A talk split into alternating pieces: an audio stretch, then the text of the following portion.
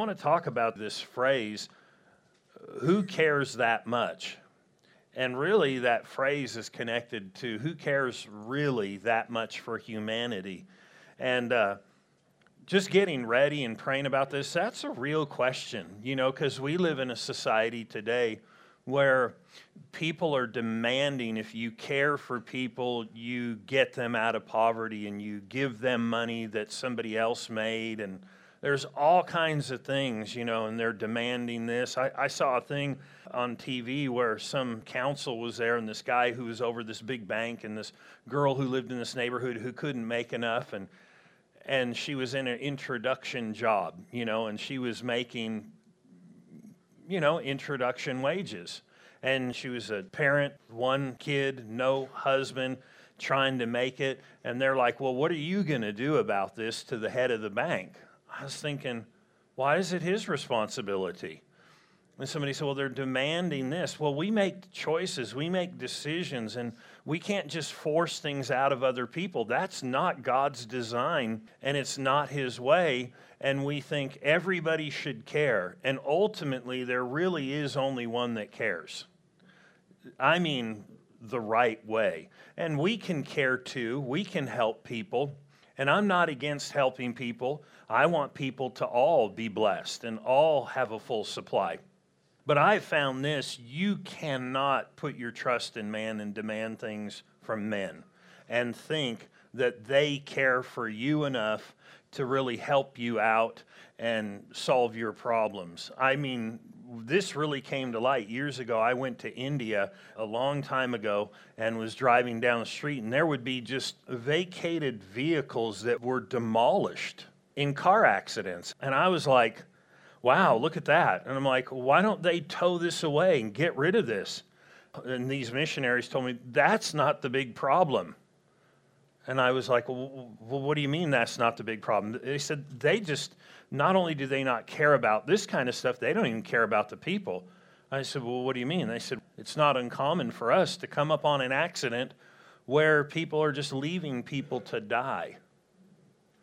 And we have an SUV, and we'll just put the people in the back of the SUV and drive them to the hospital. And there were other people that drove up and drove away. Just left them. And they said because they don't care about life, they don't care about people. And so, you know, you think because we live in the United States, everybody thinks like us and we care. And I think we hopefully care some here. But in other places, you recognize, man, people don't always care for people. And they just figure, well, if they die, big deal.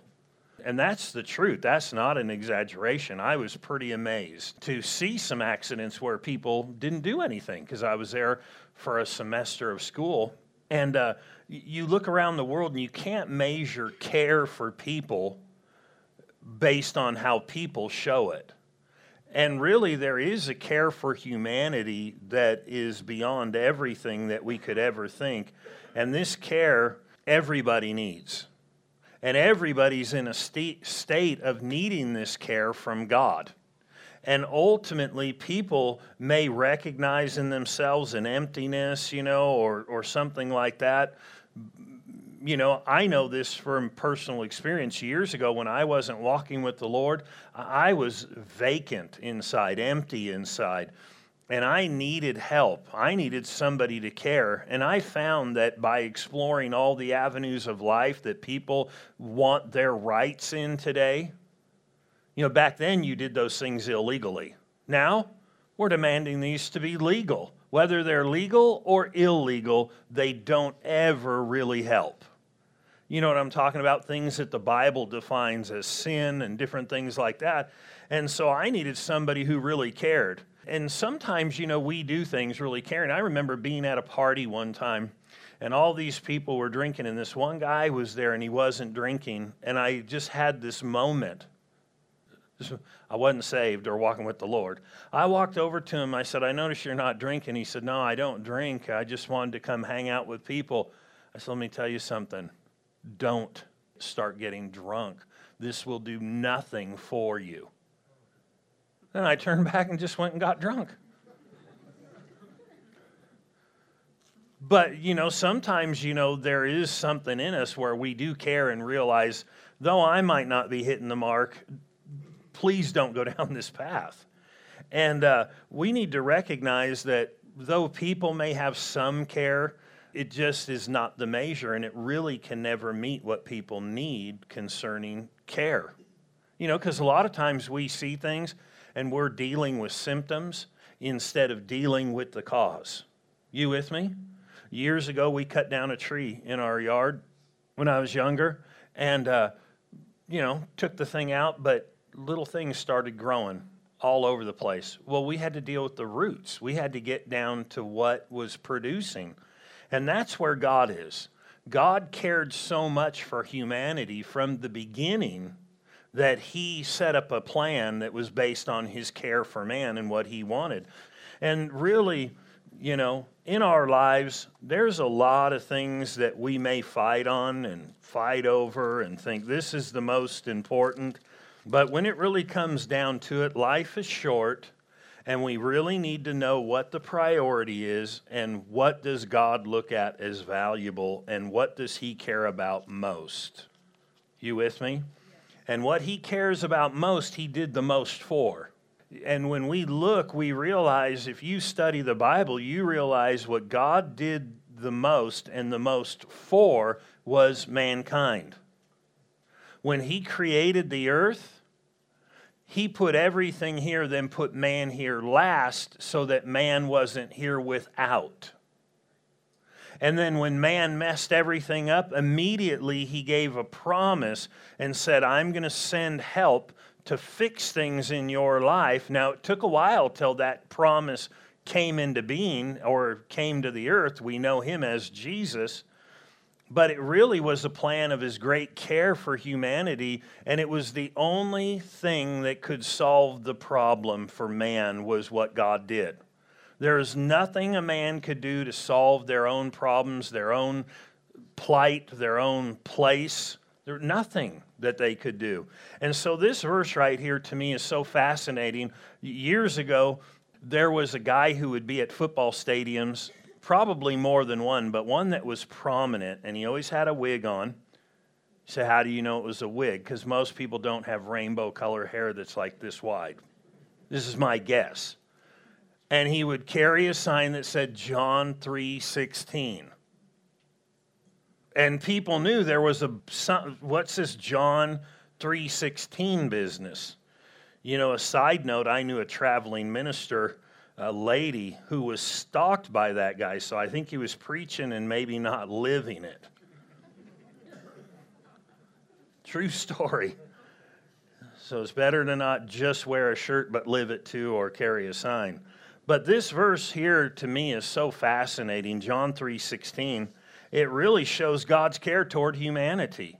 In other words, his care toward humanity was not just the act that Jesus did and it was left there. His care for humanity goes on and on and on. This act is till he returns. And then, actually, anybody who receives this that he did, it goes on forever and ever. John 3 16, most of us are familiar with this, but I'm going to read it. For God so loved, or you could say he cared, for the world that he gave his only begotten Son, that whosoever believes in him would not perish, but have everlasting life or live with him forever.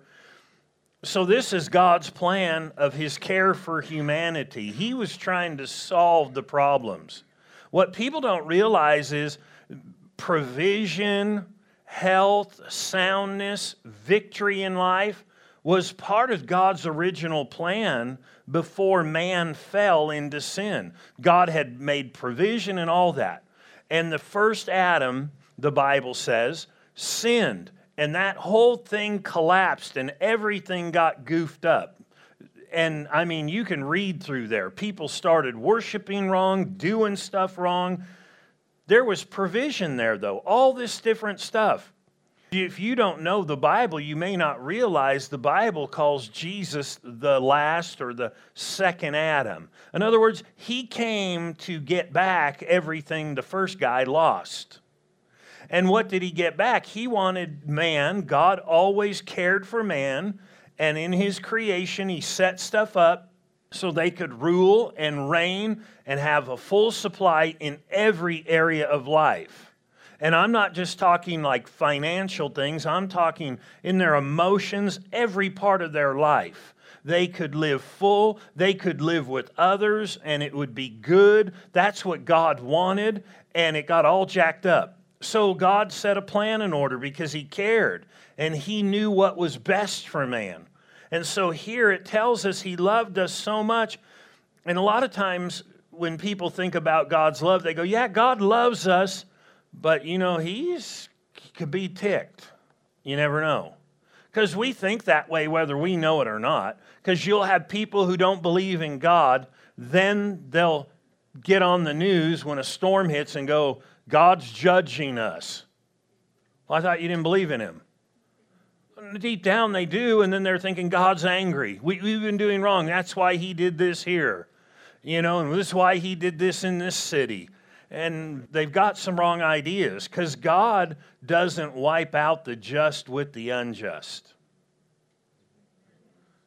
You with me? That's not the way he does it. And if you go, like when Katrina hit, that was a while back, you look, there were churches that were devastated, and some of the higher ground where some of the worst stuff was didn't get touched. So God messed up, but he's trying. No, God's a good God, and he cares about humanity. And so, this second verse right here tells us when God came because of his love, he kind of cracks it open a little bit more so you can recognize his character in his love. And there's a lot of people who are Christians and don't even really recognize that they say they believe in God's love, but they miss it. You say, well, what do you mean they miss it? They live condemned all the time. They think God's mad at them all the time because they didn't measure up to some standard. I will tell you this I don't care who you are, you as a Christian will never be perfect. And now that's not an excuse. Oh, well, that's awesome. Let's go do what we want to do. No. But we do need to recognize you will never, no matter how good you are, and you may be really good and I mean, you may be moral, which is great. You might have great character. That's great. But you're never going to be that perfect. So if you would recognize condemnation, this is where I was getting to, was never from God, never for his people who receive him. And people live condemned all the time.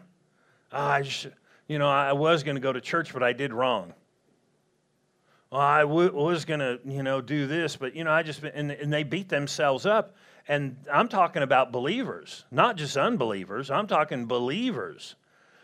And notice this verse, though. We should know this because we know John 3.16, right? John 3.17 comes right after. If they're still teaching that in school. 16, 17.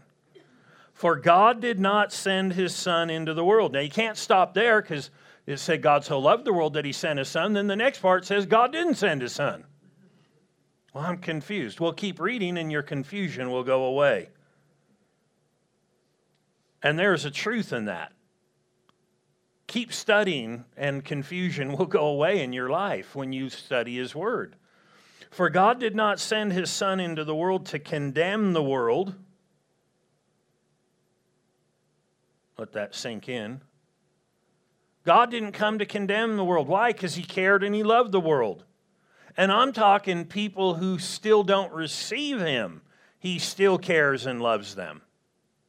Now, does that mean they're saved? No. But that doesn't negate His love.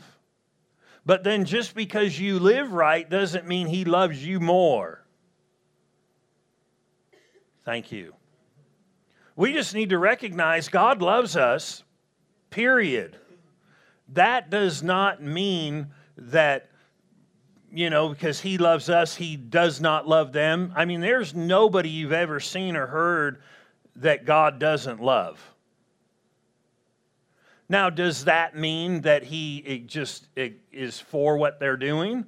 No, that would be foolish because you can read that in the scriptures. But notice this For God did not send his Son into the world to condemn the world, but that the world through him might be saved. How is the world going to get fixed? Well, if Republicans get in office, if Democrats get in the office, if we overthrow the government, if we take over the world, if we have one, no, none of that's going to do it. None of it's going to do it. The only way things are going to get fixed and saved is ultimately the big fix is when the Lord comes back. But fixes within the system are going to come when believers pray and we reach people and people get saved. That's where it comes. Why? Because then people come into union with God. And when people are really in fellowship with God, when they come to know Christ, they will be different on the inside. And then transformation after comes from growing in the truth. But notice this He said he did not come into the world to condemn the world, but that the world through him might be saved. And that word saved right there does not mean a religious idea of just being born again. Or, you know, like we say, ah, what happened to you the other night? You look different. I remember this girl I knew who uh, came to church and she gave her life to the Lord, and her friends, I noticed it on her. I thought, wow, what happened? You could just see it. And her friends were like, what happened to you? She, I got saved. Light came into her she looked totally different. She told people, I'm saved. I still remember one of her friends called me years later, and I was witnessing to her about the Lord and telling her about the Lord. And she said, Yeah, I think I should do that. And she said, You remember so and so? I said, Yeah. She said, I remember when she gave her life to the Lord, what you're talking about, she looked totally different, and we all knew it. And we didn't know what it was. We didn't know how you could look like that and we recognized there was a huge difference. Well, what uh, difference was she got eternal life, and we call it being saved. But do you know um, if I gave you a slice of the pie and said, Here's a piece of pie, and I just gave it to you, is that the pie or a piece of the pie? It's a piece of the pie. And really, when we talk about being saved, there's a whole lot more to just receiving the Lord and having your sins washed away.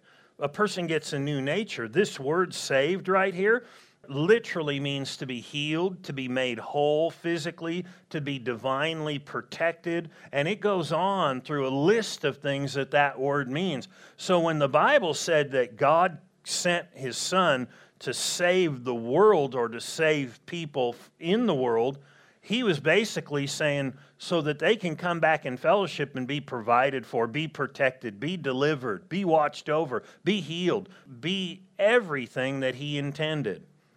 And we need to recognize that. That the truth is, when someone comes to the Lord, they're different. And it was God extending His love, His care toward humanity that did this. And so in the 18th verse, to me, is real interesting. Actually, he carries this thought all the way through.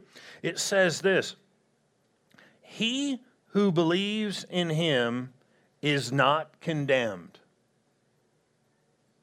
Whoever believes or receives Jesus is not condemned. And then it goes on to say, why? Because God didn't send his son into the world to condemn the world. You know, a side thought, the world is already condemned without him. You know, have you ever heard that, like when a child is born, they'll run tests sometimes and they'll go, We need to see if this gene passed on because if it did, this child's going to end up with the same thing the parent did. And they're like, And their parent had it, and their parent had it. You ever heard of that before? And they go, This gets passed on. There is something that gets passed on through humanity that you don't need a blood test for, you don't need, you know, DNA testing for. If you're in the human race, uh, because of the founding fathers mom and dad, Adam, Eve. Sin traveled through the human race, and man comes to a place when they as they grow they become conscious of a void inside of them and that they need something and that's why people try all different kinds of things in the world now there are people who will say oh I, I don't believe in that but anybody who's honest knows there's purpose in life and somehow how do i connect with that and the only way is through jesus and so when he says here he who believes in him, in Jesus, is not condemned, but he who does not believe is condemned already. They were already condemned. The world is in a state of if something didn't happen, if there was no Savior, the human race would be in trouble. And so he said they're already condemned. You don't have to condemn anybody. I just can't believe you're doing that. You know, sometimes people do wrong, and, you know, especially someone who's a sinner, and you go, I don't know how you could do that. Yeah, you do, because you've done it too. It's real easy. Right? Some of us are more perfect than we know. But he said, He who believes in him is not condemned, but he who does not believe is condemned already because he has not believed in the name of the only begotten Son of God. In other words, you're left in this state of abandonment and where you have sin in your heart and in your spirit and you're separated from God. He said those people are already condemned. In other words, there's two people in the world there's those who took the cure and those who haven't taken the cure. And we need to recognize that God cared so much, He was the only one with the answer for the world. We need to remember that the church is not just for us who have already come to know the Lord, it's so people can come to know the Lord for themselves. I'll tell you what, what if, you know, Jesus, because Jesus said this, he said, I go to prepare a place for you. If it were not so, he said, I would have told you. He said, I go to prepare a mansion. In my father's house are many mansions. If it were not so, I would have told you. Then he said, I go to prepare a place for you. God, you know, when Jesus came, Jesus went back to heaven, and God's plan was for eternal dwelling places for humanity. Wouldn't it be wild if we went to heaven and there were dwelling places made for man that were never occupied? Because those men that should have been there didn't. You know, we talk about hell like, you know, like that was part of God's plan, hell.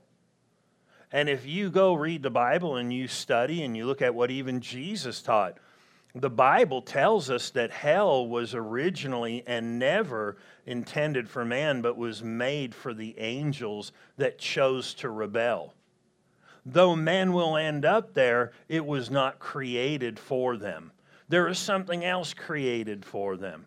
Could you imagine how that would be if there was? And I don't know that there will be dwelling places that would be made that would be unoccupied, but that would be wild because I do know this God wants everybody to go, but there's a factor. Though He loves so much, though He cares so much, they have to know, they have to then receive Him in order to get there when they die.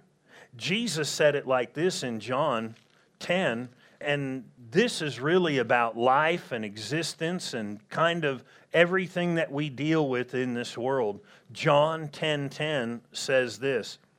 And this is probably pretty familiar to people, but it says the thief or the devil does not come into people's lives or against you except for to steal and to kill and to destroy. That is a verse that every Christian should know. Because how many times do people on the news even say, we don't know why these people acted in such a manner as if people, I know this may sound wild, but they'll think as though people get all their own thoughts from themselves. Somebody could be hearing the gospel message about Jesus and there be a real power, God's power present, and a thought could come to him this is the stupidest thing I've ever heard in my life. Jesus said it when the word is sown, immediately the enemy will try to come to steal it from people. Why? Because then they won't know and be able to walk in what they should. And so Jesus said it like this The thief does not come except for to steal and to kill and destroy. And some of those meanings are not as blatant as you would think. Some of these things, when it talks about except for to steal and to kill and destroy, some of the stuff like stealing is the terminology we'd get from pickpocketing, where taking without you knowing who did it. Or when he talks about killing, he talks about these terms as something offered as a sacrifice. You say, well, why does that matter? Because a lot of times I think that people think the devil's coming to them in a red suit with a pitchfork, and they're going to see him when he comes, and they're not going to realize he's like a pickpocket that before you knew it was him, oh, it's gone.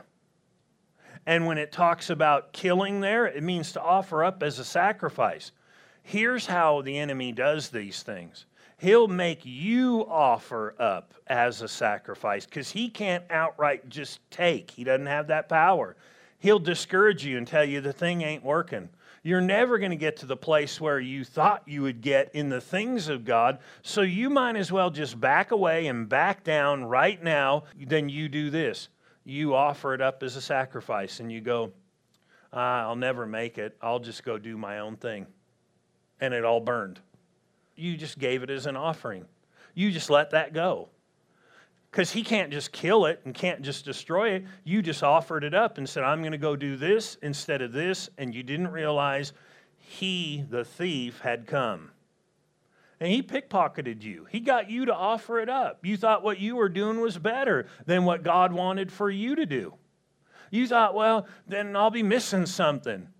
You are, but not the thing you think when you offer stuff up like that. And people don't realize that some of those thoughts that are coming, those are the enemy. Those are the things that are not of God. Those are the devil trying to rob you. And people who think they're tough, man, I'll tell you what, when the devil comes, I'll just get him. And they don't even realize they've yielded to him because they thought he was coming and he was going to be this dude and he was going to be this, wah, and then he shows up and you didn't even know he showed up. And he left and your pockets are empty. So we need to recognize thoughts that come against people are to rob people. And God doesn't want people robbed. You with me? And so we have stuff in society that's getting built into society that's telling us there isn't a God, or if there is a God, you can really never just know him that well. That's flat a lie. You can get to know him real well. I mean, really good. Because Jesus didn't finish right there in that verse. He said, Though the enemy comes, he said, This is true too. He said, John 10 10, he said, The thief does not come except for to kill, to steal, and destroy. I have come. Remember, God sent his Son into the world not to condemn the world, but because he loved the world. And remember that phrase, he wanted the world to be saved. And we said that doesn't mean just one thing in life, it's the whole thing of life he wants affected. He said, The thief does not come, but he said, I have come. I'm glad Jesus came. I really am. He fixed some things. If people knew, they could take advantage of it. But ignorance is an enemy. And, and over the years, I've heard this well, I just don't want to learn because if I learn, then I'm accountable. Anybody ever heard that? One person. Oh, more. Okay, I didn't. Maybe you just didn't hear me. But how many people have heard that? Oh, I just, I, would, I just ain't going to be studying, I ain't going to learn because then you're not accountable for it. Okay, do that with your driving test too. You might not even get it, and then if you get it, you may get something else too. called a ticket. I didn't know. I just, I'll tell you what, I just didn't want to learn because I just, what you don't know, you're not accountable for. That is so not a true statement. What you don't know, you are very accountable for, and it could greatly cost you things that would have been very helpful to you in life. And so Jesus said, I've come to that you might have life. And it's too bad that we live in a country, well, I think our country is great. I mean, a good place to live. I've been all over the world. But that we don't have what's called like a romance language, you know, like Spanish is a romance language, and there's different languages like even the Greek language, where a word means more, like when we look at the word salvation, than just one singular thing. It's like a diamond, it's multifaceted. It means more. So when we have the word here, I've come that you might have life, we just think, yay, life. You got life? Got life. We all have life. And we don't realize this word means something different, and it means different things at different places where it's written. And when he said, I have come that you might have life, this was a shocker statement right here.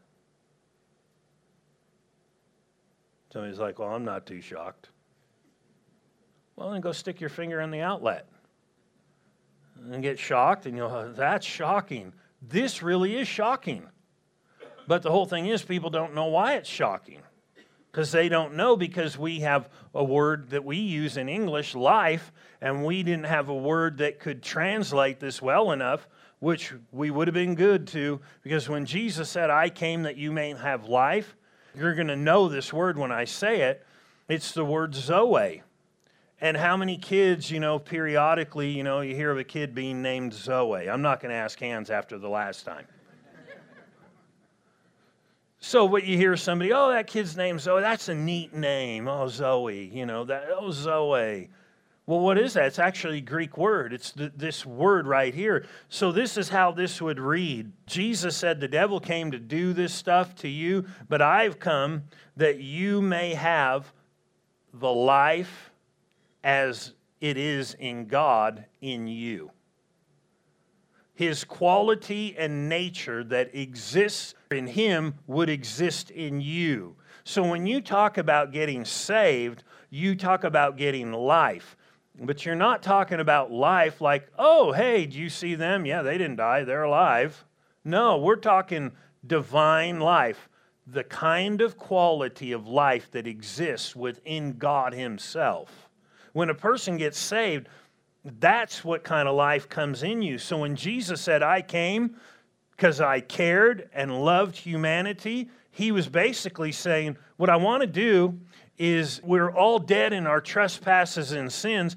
Anybody who would call upon me would get the life of God, the very existence, the way He has life in Himself. You would get that inside you. That is a revolutionary thought. I've come that you might have life and that you may have it more abundantly. How can you have the life of God and then have it abundantly? More abundant. So, kind of tells you hey, to live for the Lord and really go for it, you can have abundance of life not only in you, but flowing through you. And it's not just life, it's the very life of God. And we need to recognize God cared for humanity so much. This is what the world's looking for. This is what people are looking for. And it's sad that when Christians come in, they don't go for it. Because somewhere maybe some Christians have been lied to and said, well, you know, you don't want to go all the way for it. No, you do too, because you want this life in manifestation and working through you in a big way, more abundantly. Life like God has abundantly. Because, you know, God's depressed. If there's anything God is, it's moody. No, He's not. Because the Bible said in His presence is fullness of joy, and He lives smack in the middle. And people who get close to that find that same joy. And so we need to recognize that religion doesn't give the answer to humanity. Jesus is the answer to humanity. And when somebody has Jesus in their life, it's kind of like a well that's been capped. You need to recognize you don't need something else. You need to tap into that life once you're saved because it's there. And you need knowledge to do that because ignorance will make you go, well, it's not there, or it, it will tell you this, is a good religious one. It, wait till you get to heaven, it's going to be a dandy up there. But down here, it's going to be rough.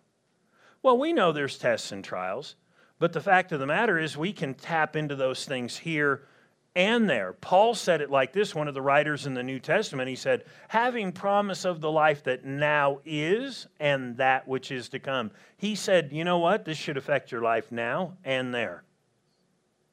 Here and there. And so if God cared, you know, for the world, how deep is his care for the world? Well, one, he expects us. Let's turn to, to 2 Peter, and we'll probably close with this verse how much does he really care for the world? It, it's wild to think how much he cares because I do know this, and I, I'm not saying this to anybody here because I don't know if anybody has ever said this, but have you ever heard Christians say, Man, I just wish we'd get out of here?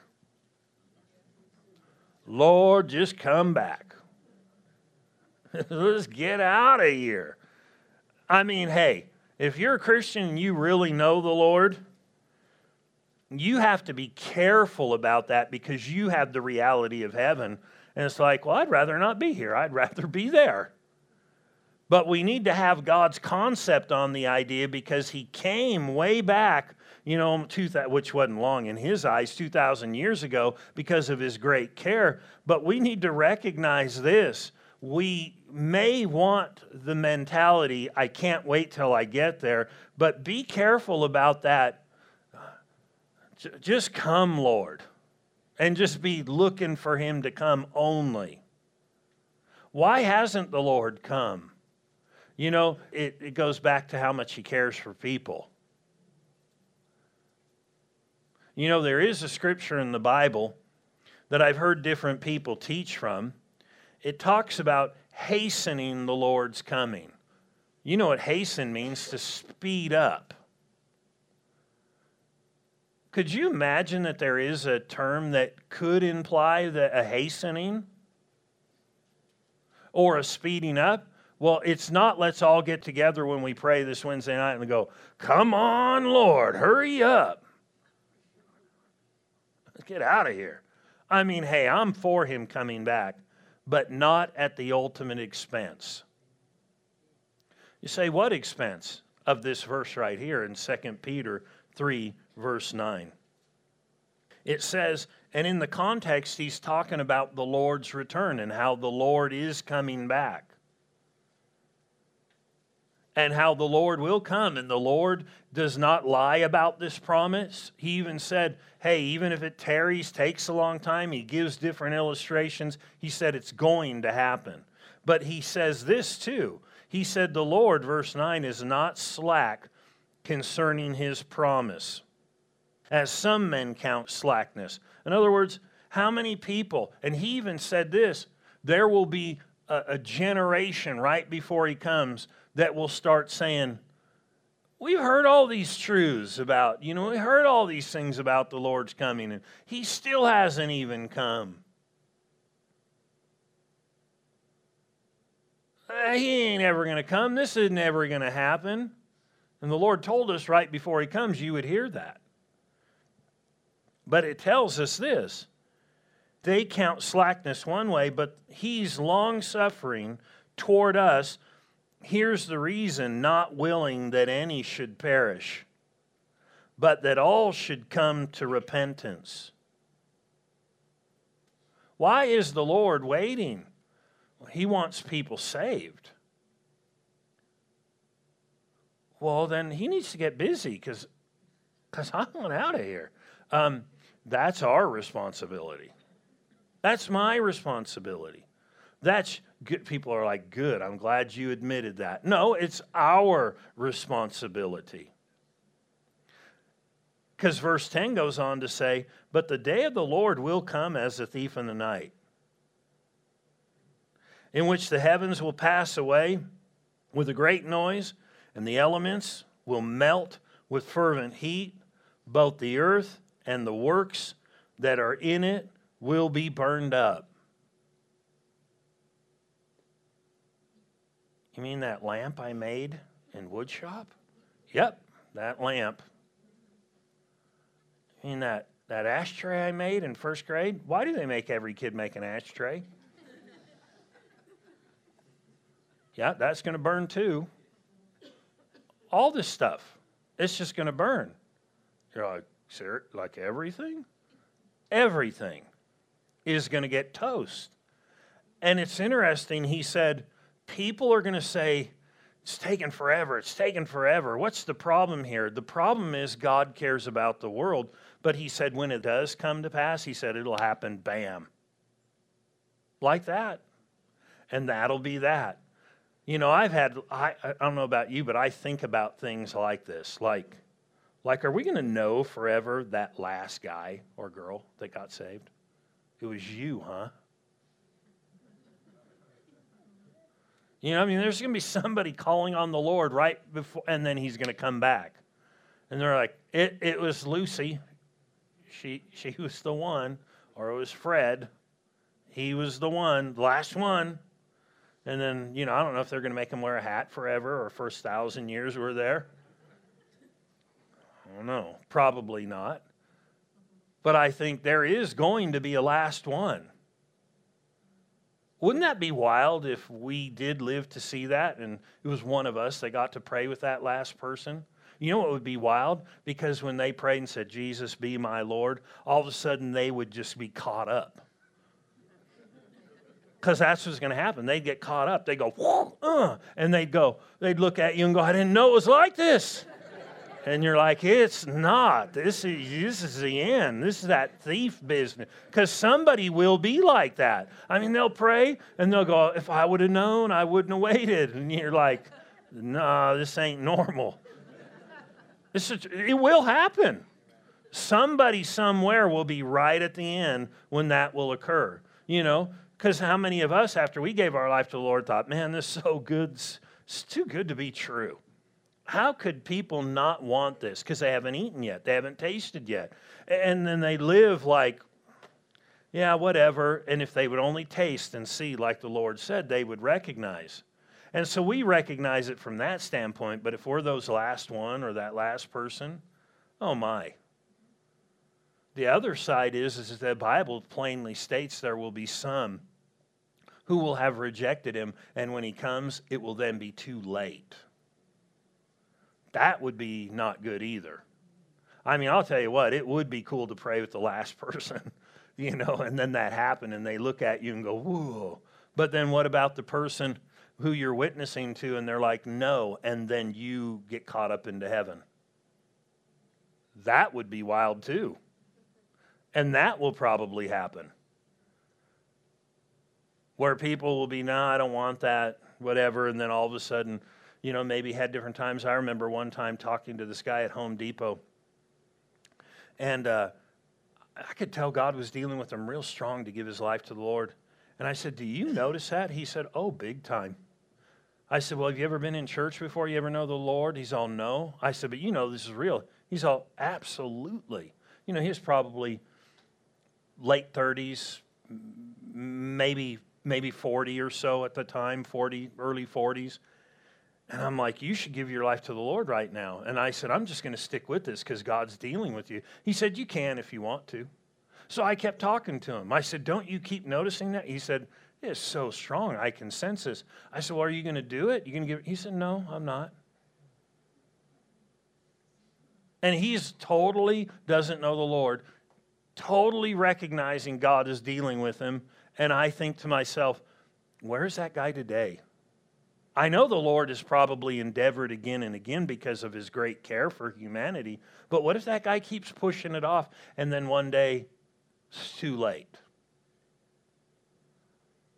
Wow. Then he'll remember those times that somebody cared enough to tell him about the God who cared enough to do something. And so I'll say this today as we close. We do need to remember that salvation should never end with us. You know, really what happened is somebody put a seed in you. The Bible is seeds. Somebody gave a seed to you and said, God really cares so much about humanity, and you said, Jesus be my Lord. Those seeds should never end with you. You know, we just have come through spring here, and probably most people, whether you watch the news or you've driven maybe outside the city, you've noticed that we've had an incredible bloom. Anybody notice that? I better not ask for hands after the first time today. But we've noticed, wow, look at that. Look at these flowers. We haven't seen those before. Did they just come out of nowhere or were there seeds left there for another generation or another year. And because of that bloom, there are going to be seeds that are going to be cast into the ground for another bloom. And here's the thing we all have seeds that we have to cast before people, or there will be no bloom that we desire to see. And the world has risen up and said, Don't tell us about Jesus. Don't talk about Jesus. And it's the very thing that their heart cry needs. But they've got to have a seed because here's the key about a seed it will reproduce exactly what it is wherever it's sown and allowed to take root. And so Jesus, he said this of himself. He said, I'm a seed. And he said, if I don't fall into the ground and die, he said, I'll abide alone. But if I do, he said, then there will be a harvest. And the big thing is now we have to share that seed with other people. And we do have a great opportunity with Easter, but I sure wouldn't want Easter to be our only opportunity. You know, to bring people, to reach people. Uh, somebody said, well, how about the week after? How about every week we have a chance? You know what I mean? Every opportunity. No matter what people believe, I don't care. I'm not going to fight them on that. This is where we hold our line. Because people need the Lord.